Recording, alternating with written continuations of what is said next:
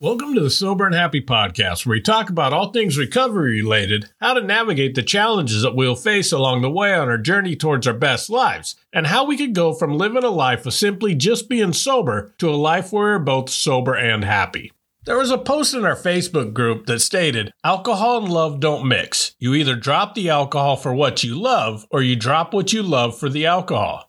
There is a disagreement in the comments about whether you could experience love and addiction at the same time, which got me thinking. Even if we may experience what feels like love in our addictions, I don't know if we could really achieve deep love because we are not the authentic version of ourselves within our addictions. The love is based on the addicted version of us, the one that has characteristics that are brought on by alcohol, and the version of ourselves that stuffs down a lot of feelings and emotions. So, how do we even begin to discover the authentic version of ourselves and learn to embrace and love who that person is? And how do we try to develop some of the characteristics we feel alcohol gave us that we're afraid to let go of? Well, that is what we're going to talk about today. So, buckle up. This is going to be a great episode.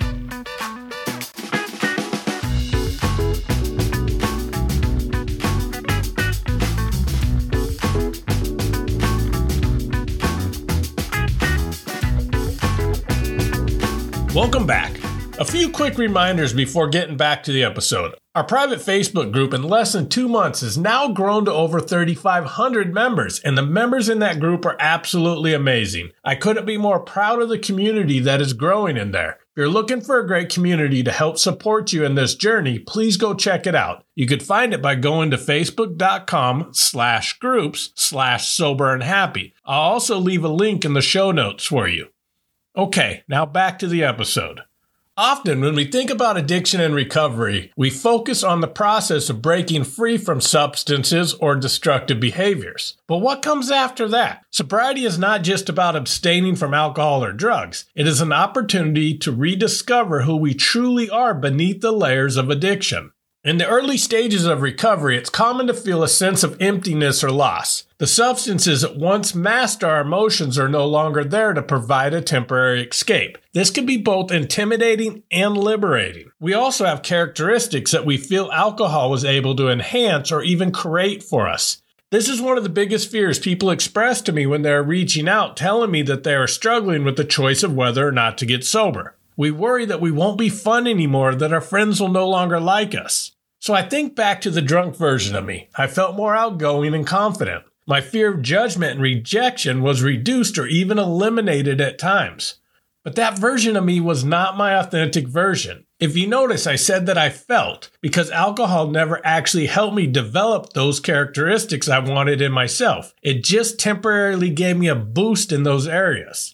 If you've ever played Mario Brothers, it's really like when Mario eats a star power up that makes him invincible. He could run through all the obstacles that would once kill him completely unfazed. However, just like in the video game, the power up is limited by time. After it runs out, Mario's back to being regular Mario and he has to keep searching for stars to eat if he wants to regain invincibility again. The difference, though, is in addiction, the power up becomes less effective every time we use it, and the obstacles we are going through get more powerful each time. Earlier, I mentioned the alcohol made me feel more confident, but as the consequences of my addiction grew, my true confidence began to plummet. This was the case in each of the ways I thought alcohol provided benefits. It temporarily helped me with anxiety and depression, but both of those were worse the next day and grew over time. And then we go through the cycle of drinking or using more to try to reach that point of relief, coming down harder, and taking our use up another notch until we eventually get to the point that we are really only shooting for not feeling the pain because we rarely are able to reach the point where we get the perceived benefits we once did. And in that whole process, most of us completely lose touch with the person we truly are. And that is when we begin to feel lost. And getting clean and sober does not magically return us to our authentic selves, and most of us feel even more lost. This is why people who simply quit drinking and do nothing else often end up relapsing. We get so far removed from our true selves that the only person we know is the addicted version. So when things get uncomfortable and we feel lost again, we gravitate towards what we know. But you don't have to feel lost in your recovery. When we face our addictions and remove alcohol or drugs from our lives, we also have the opportunity to confront the emotions and experiences that we've been trying to avoid and also work to authentically build the character traits we were chasing with our drinking. But how do we do that? One of the first steps in discovering your authentic self is practicing self awareness. I find it can be helpful to look back on your past, your interests, values, and qualities that were important to you, and most importantly, to look at your dreams. Really look back on who you were and what you enjoyed before your addictions took over. As we start to peel away the layers of addiction, we're also going to uncover unresolved trauma or underlying issues that contributed to our struggles and even led many of us to our addictions in the first place. For example, I talked earlier about how I felt alcohol gave me more confidence. That would mean I had confidence issues before I started drinking, and I was not born with those issues. If you look at a young child, they don't have self confidence issues. A kid learning to walk doesn't tell himself how worthless they are and how they'll never be good at walking every time they fall. They just fall, shake it off, get back up, and try again. And when they take those first two steps, they're not thinking about the other kids that are better at walking than they are. They think they're the greatest walker ever. So as I look at my struggle of self confidence, I know there was a series of things that begin to chip away at my confidence that started long before I ever started drinking. Some events were little chips and other were big chunks. So the authentic version of me is that courageous little kid that didn't give a shit whether I fell down in front of a room full of people. So often, when we try to develop characteristics, we think we need to learn how to become that person. However, as you see in this example, I already possess that quality at some time. So my focus shouldn't be on learning, but rather on unlearning everything that stripped that quality away from me. Let me give you a few examples. At some point in elementary school, I became a chubby kid. I honestly had no problem with it and didn't know that other people would judge me for it until the first time someone did. I remember playing at the lake one day, running around with my shirt off, and someone made a comment about my belly jiggling when I ran, and the other kids laughed at me. I distinctly remember thinking to myself, I am not taking my shirt off in front of people ever again. And with that one moment, not only did my self confidence take a little blow, but it began a pattern that when I was ridiculed for something, my instant response was to say to myself, I am not doing that again. And I changed something about myself because of it. With each of those moments, I drifted a little further and further from that authentic version of myself. The second example around my self confidence has to do with my dad not being around when I grew up because his addictions caused him to be an absent parent who eventually ended up in prison for most of my childhood. I remember thinking at some point that he didn't love me enough or he would have chosen me over drugs and alcohol. There are many things that, from the perspective of me as a child, I felt confirmed this belief. There were kids teasing me at school for my dad being in prison, not having him around to take me to father son's outings, and pretty much every time I saw one of my friends' dads spending time with their sons, I felt their dads must love them more. And as many of us do as a kid, I thought I must have done something wrong to make myself not worthy of that kind of love. In retrospect, having experienced my own addiction problems, I know now that this is not true. However, it was very real then, and it had a major impact on me that I carried forward well into my adulthood.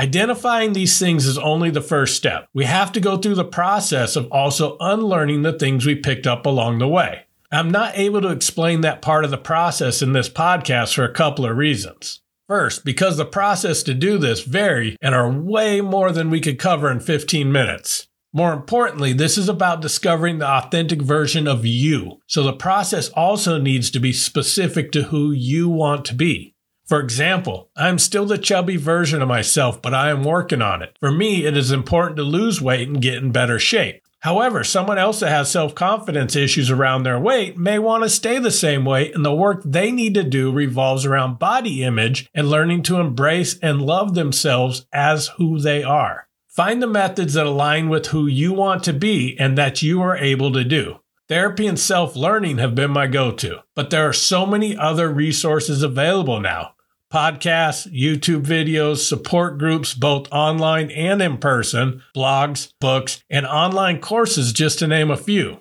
Now, that process addresses where we have gotten lost in our past, but what about the person we want to become? Growing and developing characteristics about ourselves is the best way to continue your progress in your recovery journey. To do this, we need to look at the qualities that we wish we have that we may have never had the chance or the guidance to develop growing up. I find two exercises helpful in doing this. The first one would be to look at the qualities that you felt alcohol or drugs were providing you. These are the things we feel we are losing when we quit drinking, so it is important to work on developing these qualities once we get sober so that we do not feel that we are losing out by no longer drinking. The next thing is to look at the qualities that you admire in other people. We usually admire qualities that we value and would like to possess ourselves. The best way I've found to begin developing the qualities I desire myself is to spend more time with people that already possess them. If you're a single man and have always struggled with maintaining healthy relationships and you desire to be in that type of relationship, you need to develop those skills first.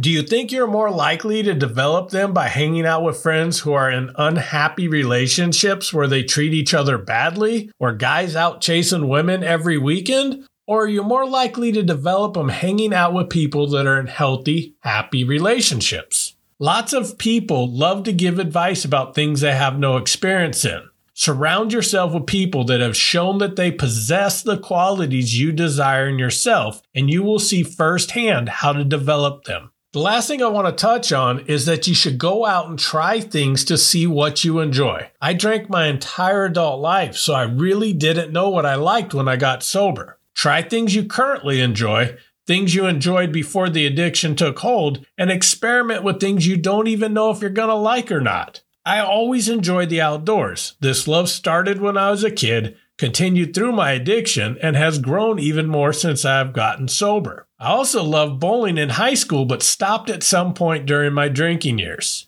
A few years ago, I decided to join a bowling league again and rediscovered how much I love bowling, and I look forward to every Monday night getting together with the other people in my bowling league. And I've tried many other things that I had no idea whether I'd like or not. From yoga, which I found definitely is not my thing, to woodworking, which I found is a great way to spend a Sunday afternoon every now and then.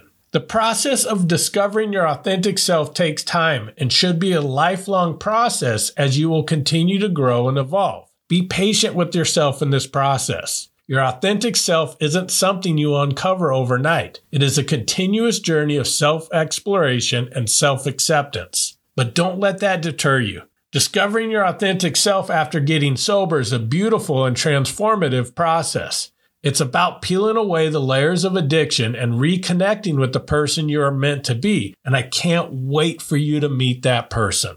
I want to thank you for listening to this episode, and I hope you're finding value from listening to my podcast. If you are, I am asking for two huge favors from you this week that would help me. Share the episode with one other person you think would find it impactful, and please subscribe to the podcast, both of which will help it grow. New episodes come out each Friday, so I look forward to connecting with you next week. And as always, thank you so much for listening and keep living sober and happy.